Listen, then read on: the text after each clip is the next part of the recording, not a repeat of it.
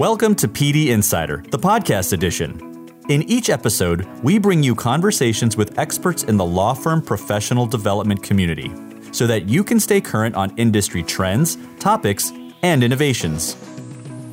In this episode, PLI's Craig Miller speaks with Dr. Sharon Meit Abrahams of Legal Talent Advisors LLC, who discusses best strategies for supporting and coaching underperforming partners. Using her extensive industry experience, she explores the complex ways of measuring partner performance and offers candid and actionable advice based on her own success with coaching at a wide range of top law firms.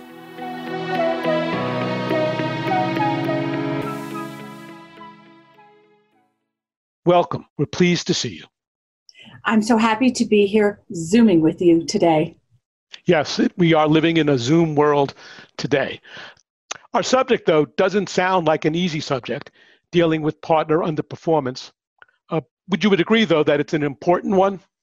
It's a very important topic. It's one that law firm leaders tend to stick their head in the sand. They don't want to address it. We know that lawyers don't like conflict unless it's for a client, and we need to get them to address this, and we need to help them address it. So, so tell me more. Why is improving partner performance so important? Well, it's pretty obvious that financially, when an underperforming partner is part of a firm, it's going to hurt their bottom line. They get paid the big bucks, but they're not bringing in the big bucks. So that's pretty easy to draw that correlation. The real issue is the intangible things. For example, firms can lose good partners, younger partners, because a more senior underperforming partner sort of blocks their movement upward, doesn't allow them to take over client relationships, things of that nature. But the most important thing is the law firm leader's reputation. If I'm a law firm leader and I don't deal with an underperformer, how are my colleagues going to respect me as a leader?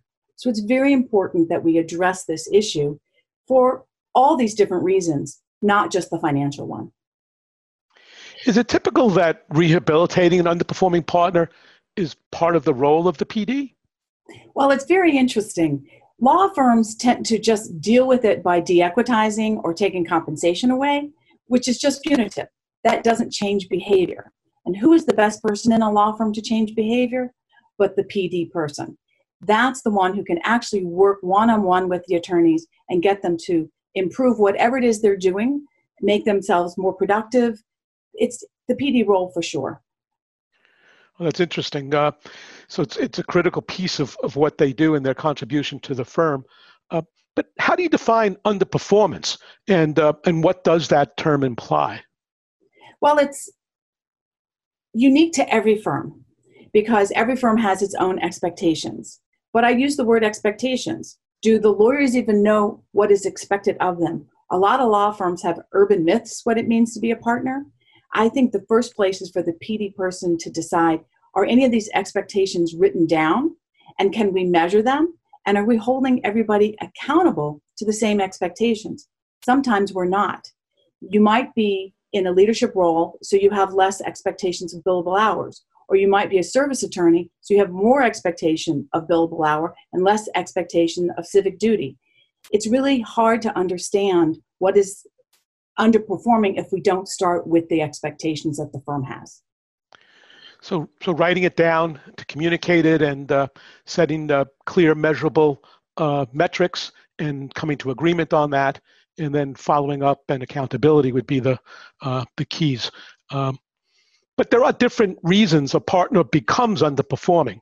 Um, are there useful ways to categorize what's happening and meaningful ways to uh, approach it? Absolutely.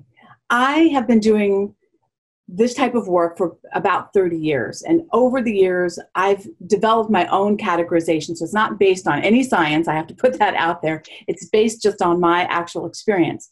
So the three categories, and then I'll go back through them, is situational practice and age related. So situational underperformance is really based on something that is a, could be a one-time incident.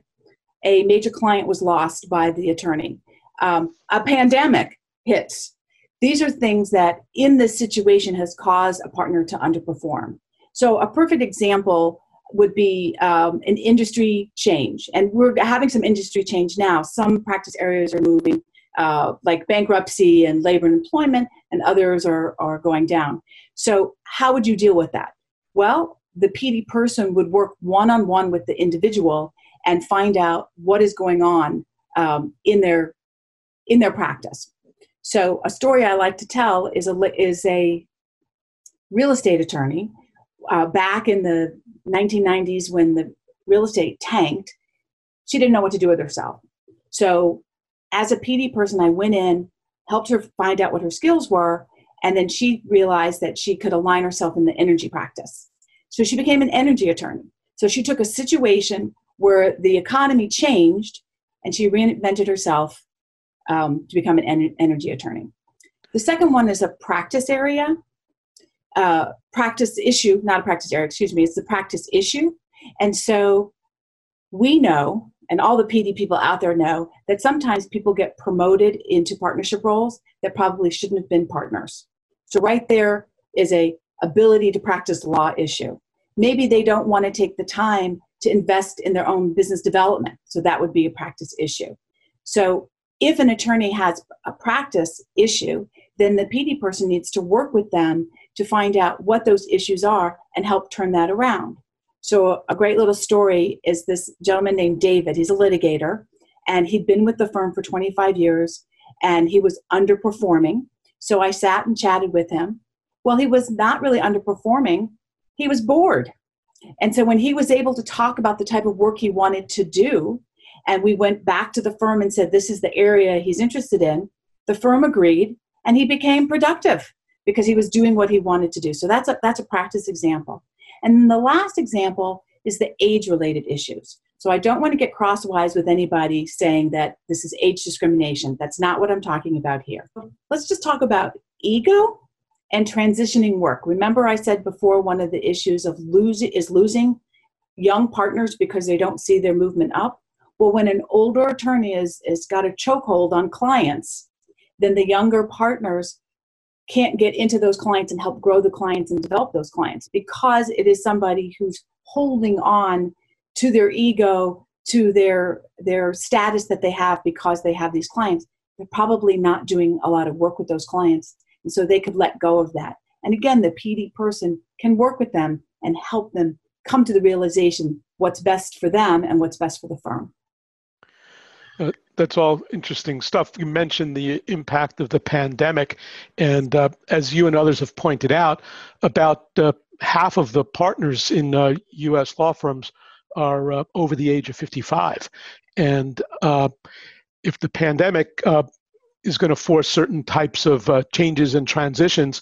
Uh, what what do you think that might mean to the uh, the retirement of this cohort of attorneys that are that are over uh, over that age at this point? It's an opportunity for them to do that. I believe it's never worth getting rid of a person who's dedicated to the firm and has experienced um, you know their growth and development here. If you help turn somebody around who's struggling now because maybe working remotely um, distracts them too much or they don't have the tools or technology can be an issue with our age related um, underperformers if we can turn them around they'll be dedicated and really even more loyal to the firm so i think this pandemic is going to stir the pot a little bit but give firms an opportunity to make good um, and, and really help some people uh, get back on track that's interesting um, what what if if you or someone as the PD professional are asked to coach another partner to work with the underperforming partner? How would what does that process look like? So, and that's a very good point because I believe that the PD person is the right person to actually uh, do the intervention, let's call it, you know, and to work with the individual because when you ask a, a practice group leader or department head or unit leader, whatever a firm calls it, to do this conversation, to have this conversation, the PD person really needs to take the time to train that person how to have this uncomfortable conversation. And so the PD person really needs to talk to that person as a coach to that person and coach them through what they need. And the number one thing on that is to be a good listener to go in there saying you're not producing and you're not doing what you need to do and all that is just going to make that partner say, Whoa, whoa, I'm being attacked. What's going on here? So the PD person needs to train them to be a good listener, to ask the right questions. Lawyers know how to ask questions of their clients, but this is a different type of questions. The key is, is the PD person wants to teach the partner to help the underperformer own their underperformance and help them solve the underperformance together. And I think a lot of partners just don't have the patience to do that. They want to go in and tell the partner how to solve problems just the way they go in and tell clients how to solve problems, and they're very good at that. This is where I think the PD role is so important because they can help with that. And I have to share with you, I think the number one issue is the emotional part of all of this. And PD people are Switzerland. They're not hiring, they're not firing, they can't affect compensation, but a partner can. And so the emotional aspect of partner to partner is um, could, could heighten the frustration and uh, the irritation. So the PD person needs to help the partner deal with the emotional aspect so, so that's a key piece. So the co- to coach the coach uh, to know how to take emotion out of the equation as much as possible, and uh, and to really understand how to listen and draw out the subject uh, rather than be uh, sort of uh, directive in terms of how to proceed from there. Uh, okay, but the PD itself, you're saying, is probably better positioned to have those conversations than having somebody else come in as the direct contact? You know, I think that if the firm doesn't feel comfortable with just the PD person doing it, and I think it depends on who that individual is, how long they've been with the firm, the relationships that have been established, you know, all of that would uh, go to whether or not they'd ask the PD person to do it. Maybe the PD person and the partner can do it together so that the PD person can help steer the conversation and I think you're correct. The corporate analogy would be to have the HR head uh, or the HR business partner in the room uh, during a conversation like that, which you know can be a difficult conversation. Uh, and I think that that's probably escalated in the law firm situation because a partner, in a sense, is an owner, and uh, and therefore uh, it's more difficult for somebody who is in a PD role to speak to an owner of the enterprise, who's in effect their employer let me share with you um, a thought about the information you had asked me about expectations at the very beginning and so here's this conversation between two partners and the one partner is saying you're not living up to expectations and the underperformer said well so and so down the hall has the same billable hours that i have or they are the same with some other criteria something like that the the coaching that that partner has to have to be able to address that, the professional development person can help them with that because the PD person can do the research and gather the data. How many people in the firm are actually meeting those expectations, whatever the expectation is that we're holding this other person accountable to not be meeting? Because that's, you know, lawyers are good. They're going to come back with all of the reasons why everything you're saying is not right, right? Um, they're going to turn, they're going to turn the table. So I think the PD person can help the person delivering the message why you might be different than the person down the hall. Yes, you maybe bill the same hours, but the person down the hall mentors or does training or does business development and you don't. I'm not going to say it that way, but I think that's an important piece of this puzzle is having all the ducks in a row before you actually have the conversation. So they they can make a big contribution regardless of whether they're the ones who are directly addressing the the partner or uh, or working through the other partner as the intermediary. Yes. Uh, let me ask you this: is, is there a point at which a firm must decide how much help is too much of an investment for the firm, and and and and then how do you how do you recognize if you're coming to that point? Well, you know, I think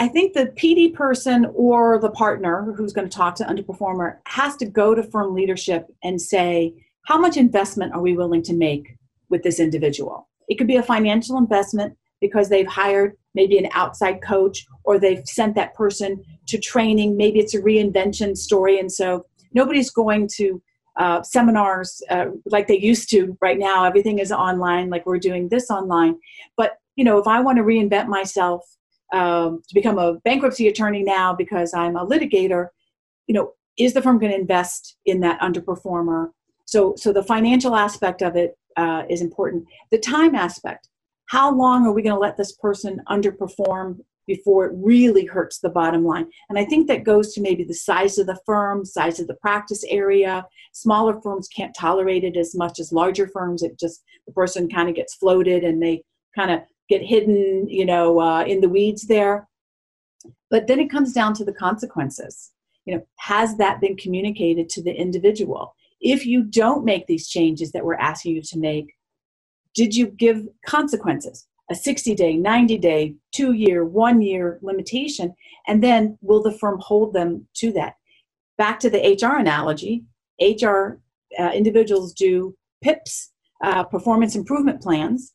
And I'm not saying that a firm needs to do that for a partner, but maybe if this conversation that we're talking about that should happen isn't enough, if coaching isn't enough, maybe you need to move to that level and that would start documentation towards moving somebody out of the firm. And that's not easy because a partner is a partner is a partner or a shareholder, depending on right. what you call them. It, it, it's clear that this is it's it's it's it's a lot more difficult to manage a partner's underperformance than it would be to manage an associate's or somebody else in on a staff role within an organization like a like a law firm. Uh, so, uh, what are the key takeaways for our PD audience uh, in successfully coaching partners uh, to hopefully improve their performance uh, in the end? I think the, the number one takeaway is before a PD person gets involved in any of this, um, they need to understand what the firm really wants to accomplish. Because sometimes the underperformer is looking for a way out and this may give them the excuse. They didn't want to just quit. They didn't want to say they want to retire and they want a little push out the door. So the pd person needs to understand what's the firm willing to do with this person? What investment level are they willing to give? I think that's number one. And then the second one is the listening to the partner and helping the partner whether you're helping the individual partner themselves or the person that you're coaching helping them be a better listener and asking the hard questions so that the difficult conversation gets a little easier. So, this is a very uncomfortable thing for them to do. And then the last one is in the PD role, I think we are able to actually give guidance and advice to underperformers differently than a partner would. We come at it from the, that emotional intelligence point of view. We might have resources like let's get you in touch with a business development person and work on your business development skills. We just tend to want to be the person who helps people reach their potential. And if somebody's slipping, we want to help them get back on track. Yeah, well, that, that's great advice. It, it strikes me how often in coaching situations like this, it really does come down to the skill of listening on the part of the coach. Uh, you're you're learning more when you're not speaking than when you are, and uh, being able to understand the situation that that person is in. Obviously, a valuable person who's been, you know, achieved a level of partnership at a law firm, uh, and trying to make sure that we're able to uh, realize whatever value uh, is is is is there uh, to continue to serve the firm. Uh, and if it's not, then to be able to move appropriately in in that direction as well. So that's that that that's great and very useful and actionable stuff for our audience. I'd like to thank my guest, Dr. Sharon Meit Abrahams, for sharing her insights. We look forward to you joining us for another edition of PLI's PD Insider. This is Craig Miller of the Practicing Law Institute. Thank you and be well. Thank you.